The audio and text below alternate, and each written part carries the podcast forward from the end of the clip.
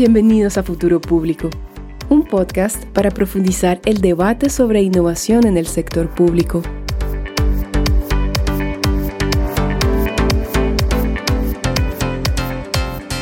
Hola, hola, bienvenidos a Futuro Público. Yo soy Alberto Burst.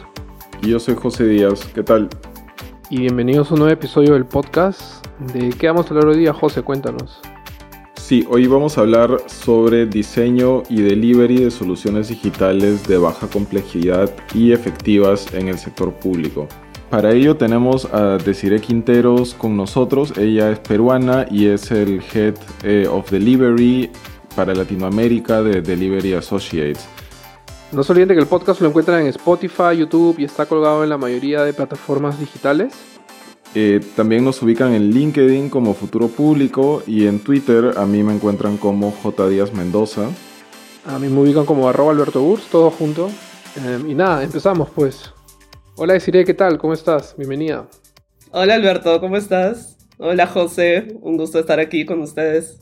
Desiree, gracias, gracias por estar con nosotros en el, en el podcast. Eh, para quienes no la conocen, Desiree es economista, es peruana de la Universidad del Pacífico tiene un máster en Administración Pública eh, de la Universidad de Harvard y ella, bueno, tiene bastante experiencia trabajando en el sector público eh, en Perú, pero también en el extranjero, ha trabajado para la OSD y, y, con experiencia, bueno, en diversos países como Colombia, México, Ecuador, Estados Unidos. Eh, actualmente se desempeña como líder de proyectos en Delivery Associates, con sede en Sao Paulo para quienes no saben qué es Delivery Associates, es la compañía de Michael Barber, el que inventó los Delivery Units, por decirlo de ese modo. Eh, es experta en temas de innovación y delivery de servicios públicos, así como eh, apoyando a gobiernos y organizaciones a ampliar capacidades y aprovechar un poco las soluciones tecnológicas eh, con orientación al ciudadano. Entonces, como para, para empezar la sesión, bueno, tú desde Delivery Associates estás en contacto con, gobiernos y con instituciones, pero a la vez no, es decir, es, como un tercero, ¿cierto? Eh, ¿cómo, ¿Cómo se impulsa, digamos, la innovación o las soluciones digitales en estas áreas, digamos, con esta mirada externa, desde afuera? Súper buena pregunta. Em, creo que de diferentes formas y puedo mencionar al menos tres formas. Eh, es verdad que Delivery Associates es una consultora, eh, bueno, que no nos gusta llamarnos consultora, la verdad, más como una organización que mejora capacidades en gobierno. Eh, y por eso mismo tratamos de estar muy cerca de los gobiernos y trabajar como codo a codo con ellos. Entonces, no ser como el típico outsider que, trabaja desde afuera, sino ser parte de su equipo, ¿no?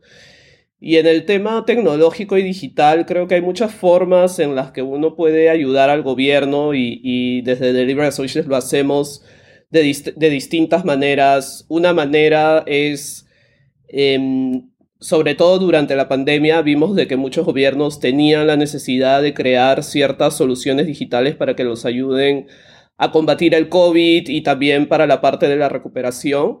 Entonces, uno puede, Delivery Associates puede funcionar como ese laboratorio de desarrollo de ciertos productos digitales, obviamente con el gobierno, pero para luego como un poco handover esto al, al mismo gobierno y que sean ellos que continúen con la implementación, con la ejecución. Esa es una forma de hacerlo. Otra forma de hacerlo es Em, crear la capacidad en el gobierno para que ellos lo hagan por sí mismos. Y creo que muchas de estas metodologías de design thinking, eh, tener como, como una forma de creación de, de políticas o de productos más human-centered, es algo que no necesariamente es la norma en los gobiernos. Muchas veces los gobiernos operan de una forma más eh, top-down entonces, eh, y no, el, el, usuario no está tan presente en la solución. Entonces, esa es otra forma de ayudar al gobierno, más como creando la capacidad, compartiendo estas metodologías, eh, eh, dándole coaching de cómo ellos pueden crear su propio laboratorio in-house y crear ciertos de estos productos. Y creo que la tercera forma, que es como que un poco, mm, creo que menos, menos común, pero al mismo tiempo muy necesaria, es de que el mundo de la tecnología es enorme. Hay un millón de vendors out there uh, y un millón de soluciones y un millón de tecnologías. Y navegar ese espacio es muy, muy difícil. Es muy difícil. Entonces, creo que también tratar de ayudar a los gobiernos a navegar el espacio tecnológico y poder como que evaluar quiénes son los vendedores que realmente van a ofrecer la tecnología que se necesita, que no tiene que ser la más cara, que no tiene que ser la más complicada, eh, para que ellos eh, puedan ofrecer un mejor servicio a los ciudadanos, es también otra forma de, ayudarlos. Entonces creo que de esas tres formas, eh, desde Delivery Associates y me imagino también desde otras consultoras y otras organizaciones, se puede ayudar al gobierno a innovar más con productos digitales. Me, parece bien interesante eh, que menciones estos tres puntos porque, eh, o sea, me parece que hay un tema de expectativas bien, bien fuerte ahí, ¿no? A nivel, digamos, de, quienes toman las decisiones y quienes le dicen a Delivery Associates como, ok, este es mi problema y yo quiero que, más o menos lo solucionen de este modo. Te pregunto eso porque...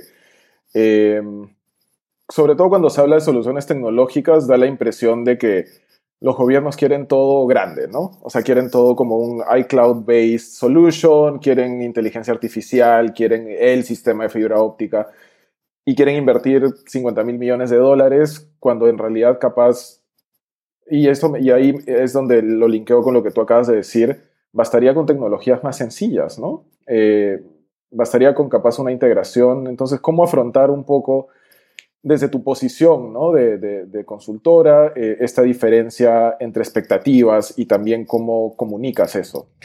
Sí, de nuevo una súper pregunta porque creo que estás llegando a un punto que es bastante interesante y bastante común eh, cuando los gobiernos quieren adoptar tecnología. Y es que creo que hay un mito, a veces me parece que hay un mito de que si un gobierno quiere trabajar con tecnología, tiene que invertir mucho dinero y también mucho tiempo. Y tiene que ser, y la tecnología va a solucionar todos los problemas que este gobierno tiene para, para una determinada cosa, ¿sabes? Eh, dependiendo del problema que, que se busque. Y creo que eso es un mito, porque la tecnología o el trabajo con tecnología no tiene que ser algo súper oneroso y tampoco tiene que ser algo que va a llevar años de implementación. Obviamente hay problemas muy grandes estructurales, ¿sabes? Como que, no sé, si un país quiere reformar todo su sistema de tributación, quiere hacer toda la tributación online, eh, en Estados Unidos, por ejemplo, tienen un gran problema en, el, tema de que hay muchos créditos tributarios para personas de, bajos ingresos. Eh, y Estados Unidos tiene muchos beneficios para gente de bajos ingresos, para que les den una devolución de sus impuestos, inclusive les den créditos si tienen hijos.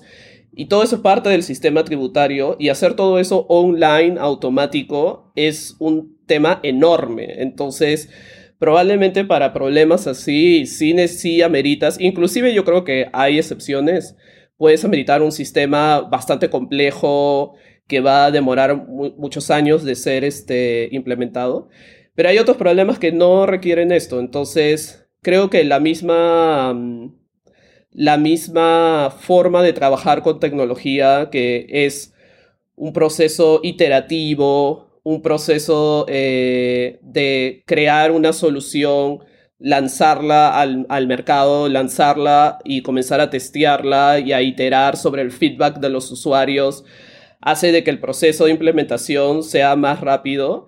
Y ahora en el mercado existen muchos, muchas eh, soluciones que son low code o no code, que en verdad muchos usuarios ellos mismos pueden crear estas soluciones. Eh, o pueden crearlo con con un poco de coaching, pero no es una solución que requiere un entendimiento de la tecnología a profundidad. No es una solución que necesita que la persona sea un data scientist o un ingeniero para hacerlo. Cuando, dices la persona te refieres al, oficial público, que es tu contraparte. Sí, exacto, exacto. Entonces, para, para dar un ejemplo concreto, em, nosotros ayudamos a una, a una ciudad en Estados Unidos cuando estábamos, eh, el año pasado, justo cuando estaba comenzando el COVID, más o menos marzo, abril. era una ciudad pequeña en Estados Unidos, en Ohio, y ellos eh, tenían un gran problema de comunicación eh, porque ustedes saben de que había una parte de la población de Estados Unidos, no solo Estados Unidos, en verdad, de muchos otros países que no querían ponerse las máscaras, decían, primero no creían en COVID, no se querían poner las máscaras porque decían que atentaba contra su libertad, no querían como que comply con, con, con diferentes órdenes de seguridad sanitaria. Y ellos tenían ese problema y sus casos se iban incrementando, incrementando y literal, nosotros trabajamos con el Departamento de Salud de, esta ciudad y de este county. Y ellos nos decían, pues nosotros salimos a la calle, vemos que la gente no se pone máscaras, vemos que la gente no hace distanciamiento social, o sea, hay, hay una gran como que mm, la, la, gente no cree de que esto es real. Y entonces ellos querían mejorar su comunicación con los residentes.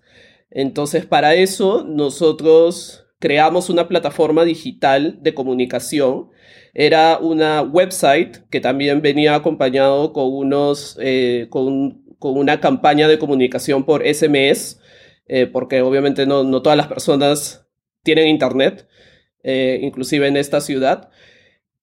Y todo el diseño de la página y el contenido de la página era bastante como plain speaking, entonces era como una comunicación bastante directa, bastante al grano, y el diseño también eh, hacía que el usuario como que vaya directo a las preguntas que la comunidad se estaba preguntando.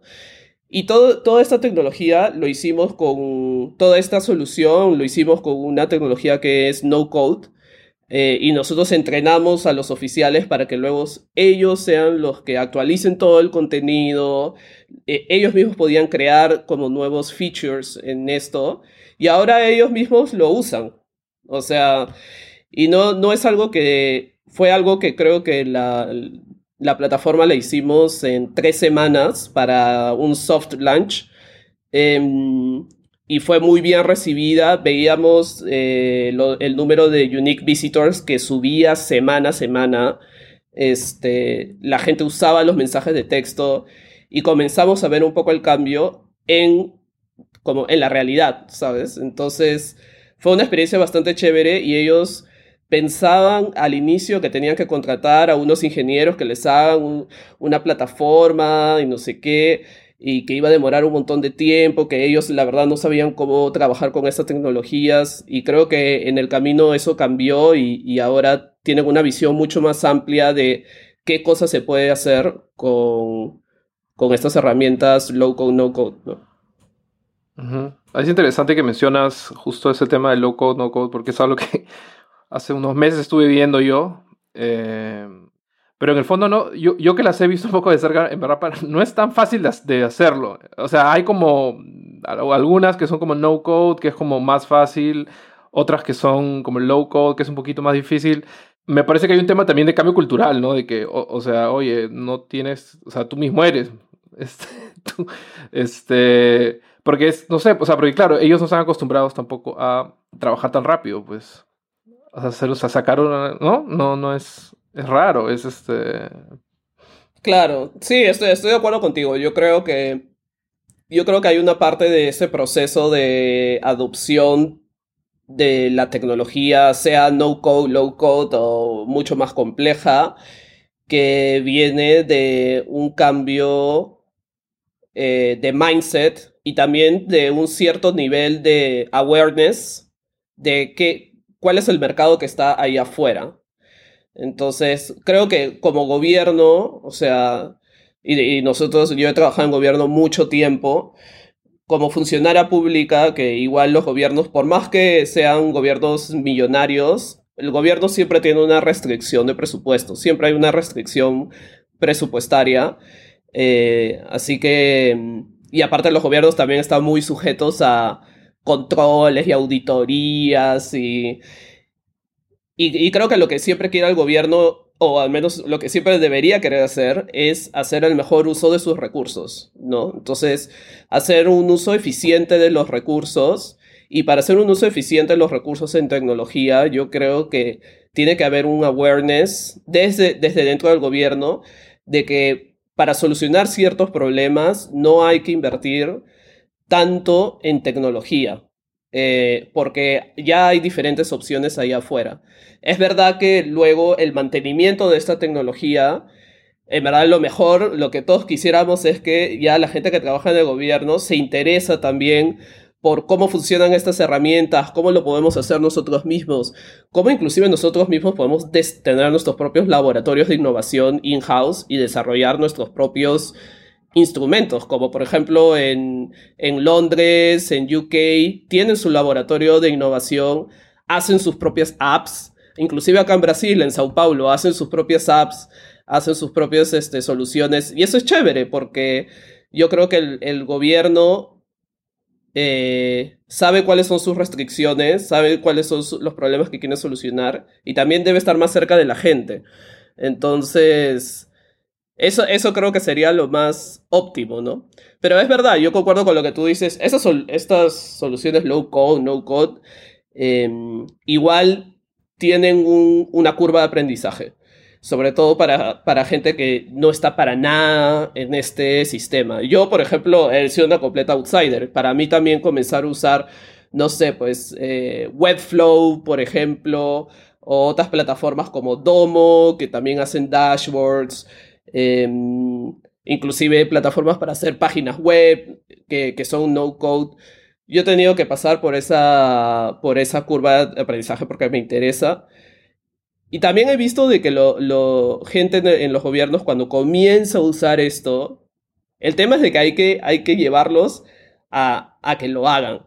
Cuando la gente solo observa y no experimenta, no lo hace, no trata de hacer aunque sea un cuadrito o una tablita es, difícil como tener ese assessment de, ay, esto es muy difícil o esto no lo es. Entonces hay que llevarlos a ese, a ese mood de, just do it, hazlo, experimenta con esto, ¿sabes? Y ahí déjame preguntarte, cuando te refieres a esta gente o esa gente, ¿te refieres a gente de sistemas de TI o a gente que es como el área, las áreas usuarias, áreas de negocio? Ambos, ambos. Eh, cuando, cuando nosotros hemos hecho soluciones para el gobierno, usualmente nuestros clientes más directos no son las áreas de TI, sino son las áreas que toman decisiones, como que la, la oficina del alcalde, em, la jefa del departamento de salud.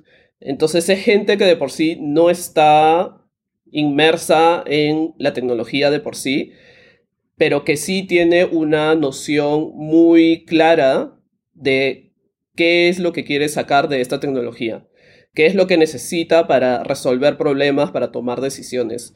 Y luego la gente de TI también entra, obviamente, en la conversación y lo chévere es de que muchas veces en estos procesos de creación de herramientas, luego tenemos llamadas con el jefe del departamento de salud, más el jefe de TI, más el ingeniero, y ellos nos dicen, wow, nunca he estado en una llamada con el jefe de TI, ni siquiera nos conocíamos, nunca teníamos conversaciones juntos. Y luego ven de que en ese proceso donde hay diferentes personas, pero que todos traen una perspectiva interesante y todos aportan a la solución, creo que es un proceso muy bonito, muy holístico. Y ellos lo disfrutan también y ven los resultados de, esto. Sí, o sea, justo es, es interesante porque en general la propuesta de no code, low code es que le quites este, presión o, chamba a las áreas de TI. Porque en teoría ellas se deberían dedicar a temas más complejos y no a estar haciendo cosas que podría hacer una persona sin conocimiento ya eh, profundo de tecnologías de la información, ¿no? Entonces, este... Sí, o sea, me parece interesante que, claro, que tú porque lo interesante, claro, es que la persona que es del área usuaria, que conoce el problema, conoce su negocio, que ella misma puede hacer algo con tecnología, ¿no? Seamos sinceros, la gente que sabe software eh, escasea y esa gente no quiere trabajar en el sector público normalmente, ¿no? Entonces, el sector público normalmente escasea ese tipo de talento, ¿no? Entonces, si puedes capacitar a gente que no, que no es de TI, hacer, aprender a hacer cosas así, es bien bacán, ¿verdad? Sí. Y, yo creo que en el sector público hay muchísima oportunidad para, mm, para adoptar tecnología de diferente nivel de complejidad y, y mejorar los servicios públicos. O sea, si te pones a pensar, los gobiernos son los que ofrecen, los que sirven a el mayor volumen de clientes comparado con cualquier empresa privada. O sea, o sea, salud, salud pública, educación pública, eh, inclusive public works. Eh, o sea, si el gobierno fuera una empresa, sería la que tiene mayor necesidad de mejorar sus servicios y de hacerlos más modernos, más simples, más ágiles. Entonces, desde esa perspectiva, yo creo el gobierno tiene mucha necesidad y mucha oportunidad para mejorar sus servicios con tecnología yo creo que el desafío está primero en navegar este, este sistema y este mundo tecnológico que está totalmente saturado por 400 millones de vendors con 400 millones de ofertas diferentes y de precios diferentes. Entonces, navegar ese mundo es complejo y luego, inclusive cuando ya escoges un vendedor, eh, llegar a, a una solución que mm, es efectiva y que también no es tan costosa y que realmente el gobierno puede continuar usándolo y manteniéndolo, también, eh, también es un desafío, ¿no? Entonces, creo que en una empresa obviamente el, es, todo es más controlado. Entonces, el staff que hay, los objetivos que hay, todo es un ambiente mucho más controlado que en un gobierno. Entonces, yo, yo creo que el desafío está ahí, pero pero yo soy bastante optimista y se ven como que ejemplos muy buenos, eh, creo que en diferentes países, de cómo la tecnología está mejorando los servicios públicos y también cómo eso impacta en la, en la calidad de vida de la gente. Entonces, yo, yo creo que, que va a ir por ahí en el futuro. Y ahí una cosa que, a ver, este tema de que, de que deberían, los gobiernos deberían tener sus propios laboratorios, lo que en principio significa que deberían experimentar un poco más, deberían eh, generar su propia evidencia, ¿no? Eh, y eso rompe un poco con el, con el sesgo de, de, los gobiernos, ¿no? Porque generalmente los gobiernos buscan evidencia, o sea, buscan evidencia fuera, la mejor experiencia, lo mejor esto, pero a veces, em, a veces probablemente la mejor opción es sentarse y, y, crear tu propia evidencia, ¿no? Darse, darse, digamos, no sé si es un lujo o darse la oportunidad de hacerlo.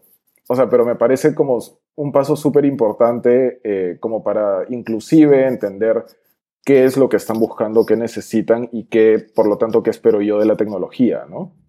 Sí, sí, exacto. Y, y creo que hay diferentes formas de hacer eso. O sea, no, no estoy diciendo de que hay el, los gobiernos necesitan contratar sus propios ingenieros y data scientists y tener todo un, un ejército de, de estos equipos que pueden crear productos in-house, porque eso obviamente puede ser factible para un gobierno, no sé, pues eh, en UK y en Estados Unidos, en San Francisco, pero obviamente no es factible para muchos otros. Eh, pero sí creo que el hecho de, de como tener, ser un poco más intencional cuando, ellos, cuando los gobiernos quieren desarrollar alguna tecnología, mismo que ellos no sean los que vayan a desarrollar directamente y contraten ahí una empresa, unos ingenieros, pero creo esa intencionalidad de este es el problema que queríamos resolver, esos son los resultados que queremos generar, esta, esta es la evidencia que queremos ver en el, en el campo de cómo se están mejorando las cosas. Eh, para luego encargar esa tecnología, mismo que sea otras personas, es lo que se necesita. Entonces, un laboratorio de, innovación, por así decirlo, estoy usando esa frase mismo para referirme más al hecho de, tener un equipo que está pensando cómo eh, resolver ciertos problemas de forma creativa este, usando tecnología también, si es que se, necesita tecnología, y la tiene clara, ¿sabes? Eh, pero a veces yo creo de que los gobiernos más bien no lo hacen de esa manera tan intencional y pueden encargar compra de tecnología para sin, una sin un rational tan claro de por qué quieren hacer eso, que, cuáles son los problemas que quieren este, resolver. Y eso genera mucho espacio a que, claro, vengan vendors y te ofrecen el mundo y luego tienes que gastar un montón y invertir un montón de tiempo y al final de todo ya ni sabes para qué, para qué estás haciendo esto. Cuando los gobiernos se meten a, querer como interpretar o, decir como, ah, yo conozco al usuario muy bien, entonces necesito 50 tecnologías, pero después termino manejando mal todas las 50 tecnologías. Este, ahí hay un tema de que capaz es que no conocen al usuario realmente, ¿no? Eh, entonces, em, o sea, ¿cómo, cómo, cómo ahí un poco se, se, ajustan estos mensajes de como, oye, primero mira a tu usuario antes de, de, pensar como qué tecnología necesitas? O sea, ¿qué es lo challenging ahí, digamos, en tu, en tu, en tu trabajo? Excelente pregunta. Em, no lo hubiera podido preguntar mejor. O sea, creo que, que em, el tema de ser user-centric y poner al usuario, al ciudadano, al centro del problema, es un cambio de mentalidad. Y los gobiernos, creo, en teoría quieren hacer eso, ¿sabes? Los gobiernos están dirigidos por políticos y también por administradores públicos, pero sobre todo los líderes son políticos que, ¿sabes? Como pasan por un proceso de votación y de elecciones tratando de entender qué es lo que quiere el pueblo y luego como llevar propuestas de que van a solucionar esos problemas de, las personas. Entonces, desde el inicio, supuestamente, eh, comienza user-centric. Pero yo creo que a veces luego, ya en la implementación, se pierde esa dirección.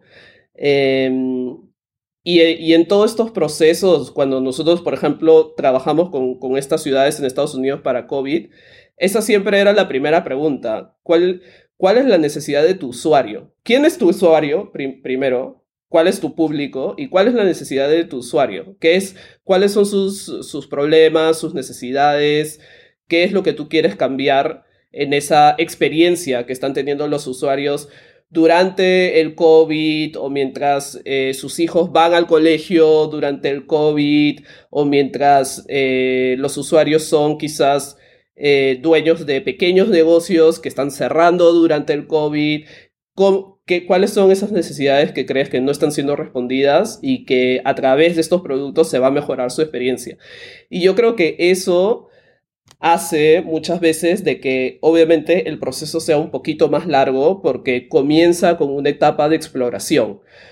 El proceso no comienza con el desarrollo del producto, eh, comienza con una parte de exploración, una parte que requiere mucha empatía y escuchar a las personas, inclusive comenzar a hacer no user testing, porque todavía no tienes el producto, pero si tienes como que algunas hipótesis de cuál puede ser esta solución, ir directamente al usuario y preguntar por feedback. Y este proceso de exploración, de ideación, toma un tiempo. No estoy diciendo que va a durar un montón de años, pero toma un tiempo y de ahí salen algunas opciones y hay que comenzar a hacer prototipos y alguno de esos prototipos va a fallar.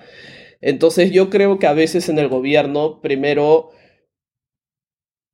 hay una, y, muchas veces con mucha razón, pero hay una urgencia de, no, vamos directo, hay que ya hacer la tecnología porque hay que pensar e implementar y hay que eh, poner esto afuera y la gente lo tiene que comenzar a usar. Entonces, entonces, una etapa de diagnóstico, una etapa de ideación no suena tan atractiva, ¿sabes? Porque ya como que la, la respuesta es, no, no, nosotros ya sabemos qué es lo que quieren, nosotros ya sabemos cuáles son los problemas, yo te voy a decir cuál es el problema y ya tú me haces la solución. Entonces, esa etapa que es tan importante para descubrir realmente cuáles son esas necesidades y, crear algo que va a responder a, lo que necesita el usuario, se saltea.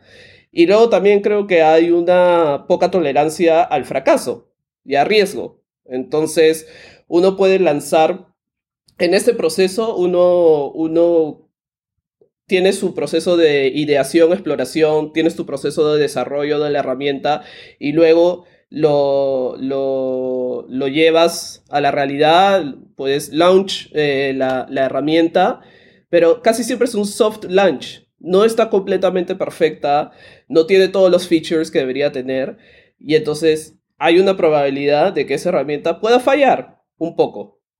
De, de, que no todo el mundo esté contento, de que haya errores. Y creo que a veces ese, ese proceso y esa tolerancia a el fracaso, al riesgo de tener errores, también en los gobiernos es mucho menor. Eh, y también no están muy acostumbrados a un proceso iterativo de mejora iterativa de, está bien, tenemos errores, pero solucionamos, aprendemos, seguimos, error de nuevo, solucionamos, aprendemos. Creo que hay más una perspectiva de, me haces todo bien, lo lanzamos y ya está. Y, y ahí el proceso es más lineal, ¿sabes? No es como tan circular. Entonces, creo que eso también es un cambio un poco cultural.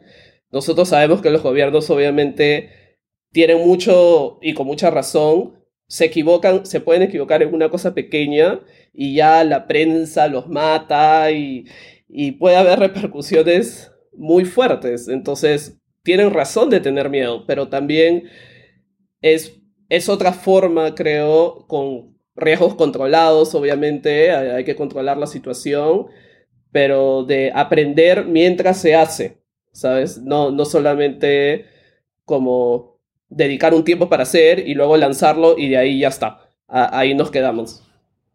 Yo creo que eh, justo de lo que mencionabas, este, un momento decía, claro, tú estás escribiendo el, el, como el deber, no sé, como el deber ser actual, que es, digamos, oye, trata de ser más ágil, no saca cosas más chiquitas, pruébalo.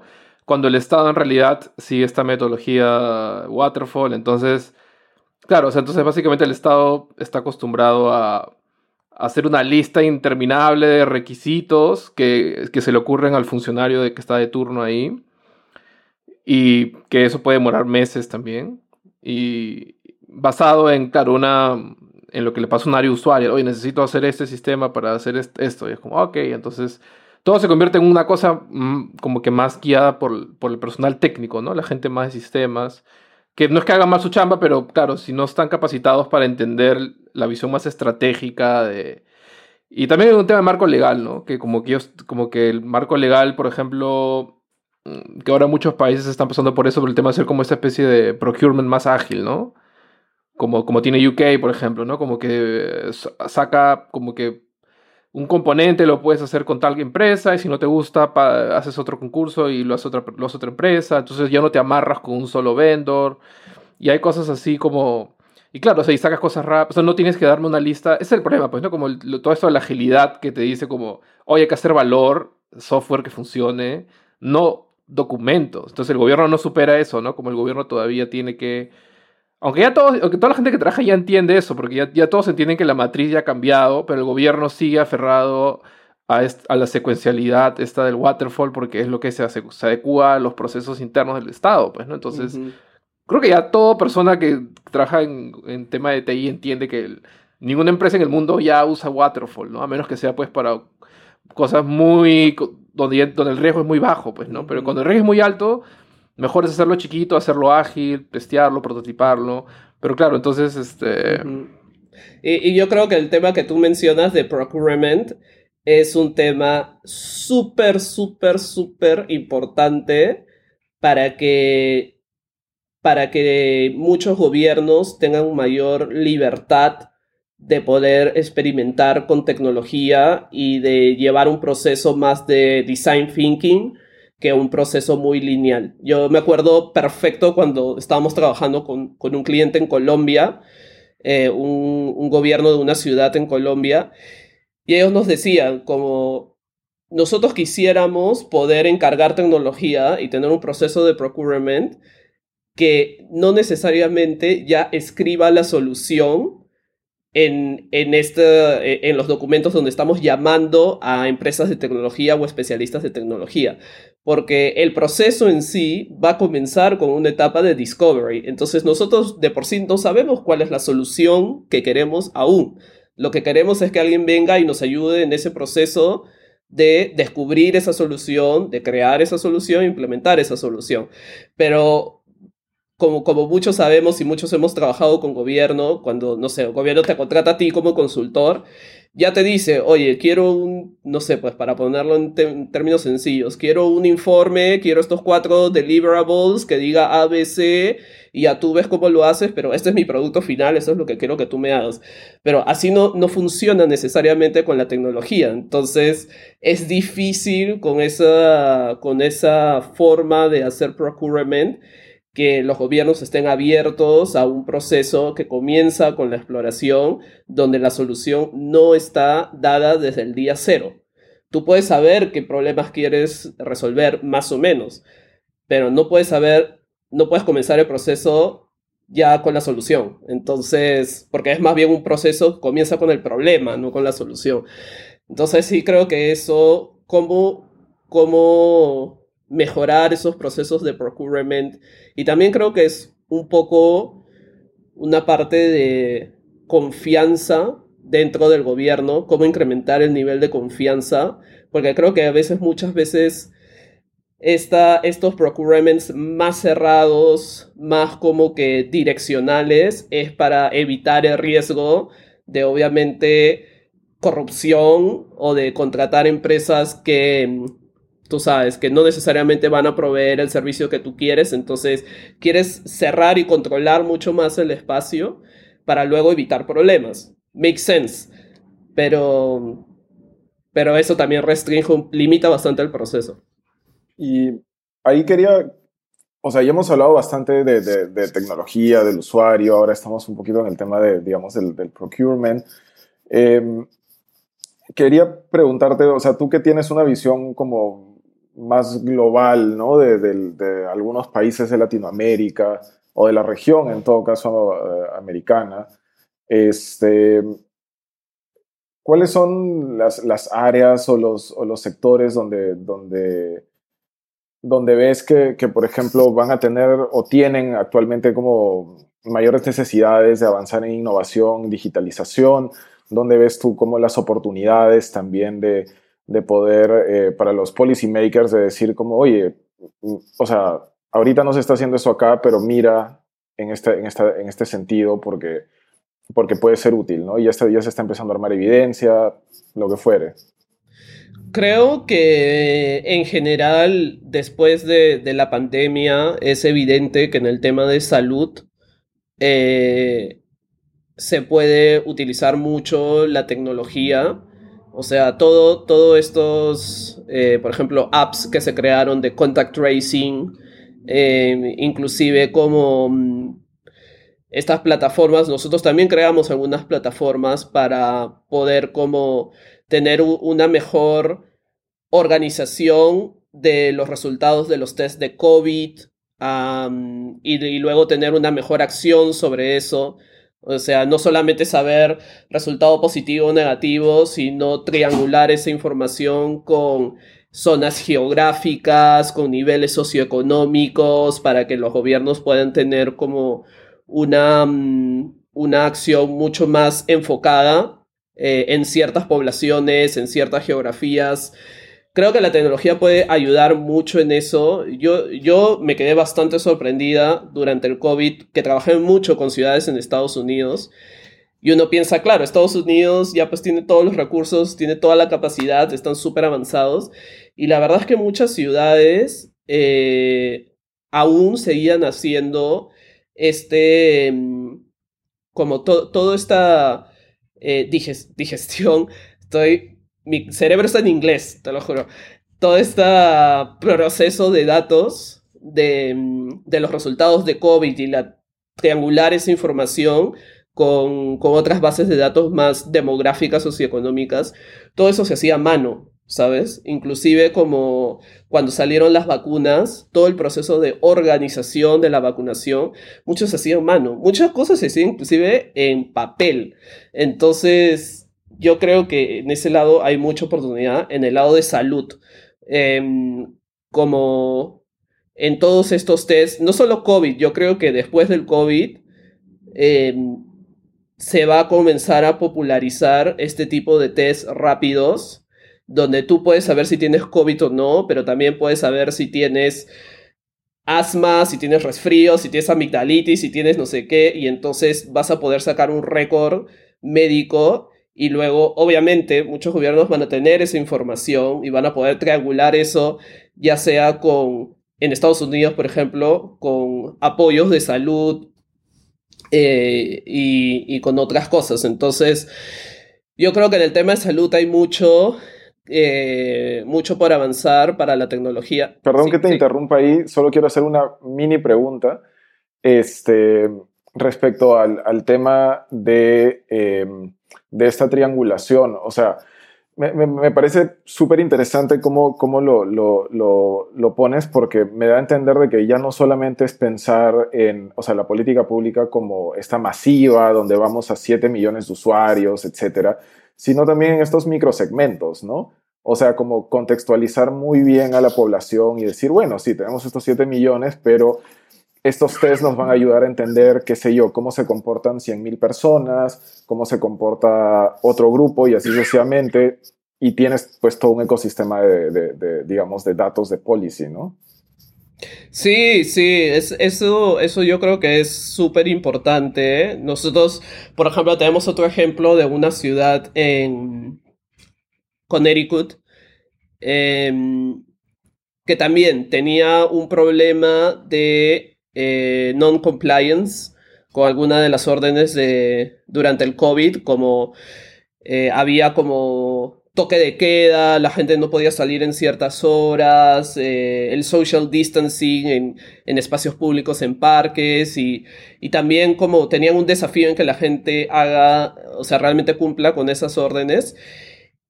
Y lo que ellos hacían era, tenían sus, no policías, pero algo así como lo que en Perú llamamos serenazgo, que vigilaba estas zonas, ¿no? Eh, pero obviamente tenían una capacidad limitada de ese personal, así que no podían ir a, pues, a todos los parques de la ciudad. Entonces nosotros los ayudamos y hicimos una, una plataforma que tenía información sobre los patrones de, de movimiento de las personas. Entonces ellos podían saber como qué días y a qué horas ciertos espacios públicos tenían mayor concentración de personas y de dónde venían estas personas, si venían de dentro de la ciudad o venían de fuera de la ciudad. Em, y eso los ayudaba para ellos gestionar mejor sus recursos de, de serenazgo o también sus recursos de, de, de, de, otras personas, de otros, no me acuerdo ahorita muy bien cómo se traduce en español, este, porque no es policía, es como serenazgo, tiene otro nombre. Entonces, eso, eso también eh, servía para que el gobierno tenga una mejor gestión de sus recursos de policing, por ejemplo. Hemos hecho también con otra ciudad que tiene una crisis de opio muy fuerte eh, y, tienen, y quieren, hacen lo mismo con sus recursos de los bomberos. Entonces, también hicimos esa, triangulación. ¿Cuáles son los días y cuáles son las horas donde se presentan mayores casos de reporte de abuso de opio? Eh, para que ellos sepan dónde direccionar sus recursos de la policía y también si estas personas son de la ciudad o vienen de otros lados. Em, entonces creo que de esa forma también se puede ayudar a, que los gobiernos tengan una mejor gestión de sus recursos. Pero bueno, volver a tu pregunta anterior. Salud, creo que también esto que estamos comentando, eficiencia de recursos del Estado, cuando tienen una mejor información, por ejemplo, en temas de la policía o de los bomberos, dónde son los sitios de ocurrencia, cuándo suceden, qué días, qué horas, de dónde viene esta población. Em, creo que también una cosa que hemos visto es que todos estos procesos de licenciamiento de negocios, licenciamiento de construcción, que en muchas ciudades todavía es un proceso bastante painful eh, y burocrático, también es algo que se puede agilizar muchísimo. Eh, especialmente el licenciamiento de construcción es algo un poco más complejo, pero muchas de estas ciudades, hablando de nuevo de Estados Unidos, después del COVID han tenido una o todavía tienen una crisis eh, económica y muchos negocios pequeños han cerrado. Entonces, la necesidad de hacer más fácil el licenciamiento de negocios y la apertura de nuevos negocios es ahora crítica para muchas de estas ciudades. Y muchos de esos procesos en estas ciudades aún también es burocrático y es llenar esta forma y me la dejas en la oficina y luego yo te llamo porque te faltó este documento. Entonces, hacer ese proceso online, agilizado, user friendly, también es algo que algunas ciudades priorizaron porque sabían de que eso se iba a venir después de que muchos negocios cerraron y, y ya, pues ya tampoco los small owners no están dispuestos a ir por un proceso tan painful cuando tienen pocos recursos y poco tiempo, ¿sabes? Bueno, gracias por el tiempo, decir, eh, súper interesante los casos eh, de Estados Unidos que nos has mencionado y también eh, el resto de, las experiencias. bueno, un poco fijándome, ya estamos volando con los tiempos, así que creo que podemos parar ahí la sesión. más bien, mil gracias nuevamente por, el tiempo y por los aprendizajes del episodio de hoy. Gracias a ustedes. Gracias, Desiree, te pasaste. Eh, más bien, no se olviden que el podcast lo ubican en Spotify, YouTube y está colgado en la mayoría de plataformas digitales. Así es, nos pueden ubicar en LinkedIn como Futuro Público y nuevamente a mí en Twitter como arroba Mendoza. A mí me encuentran como arroba Alberto Burs, todo junto. Y bueno, como siempre, estamos muy abiertos a el feedback que nos puedan dar, a cualquier comentario eh, o aporte respecto a este episodio o a otros episodios anteriores o alguno que tengan en mente. Y con eso ya acabamos el episodio del día de hoy. Gracias por habernos escuchado hasta este punto y nada, cuídense, un abrazo. Gracias, chao.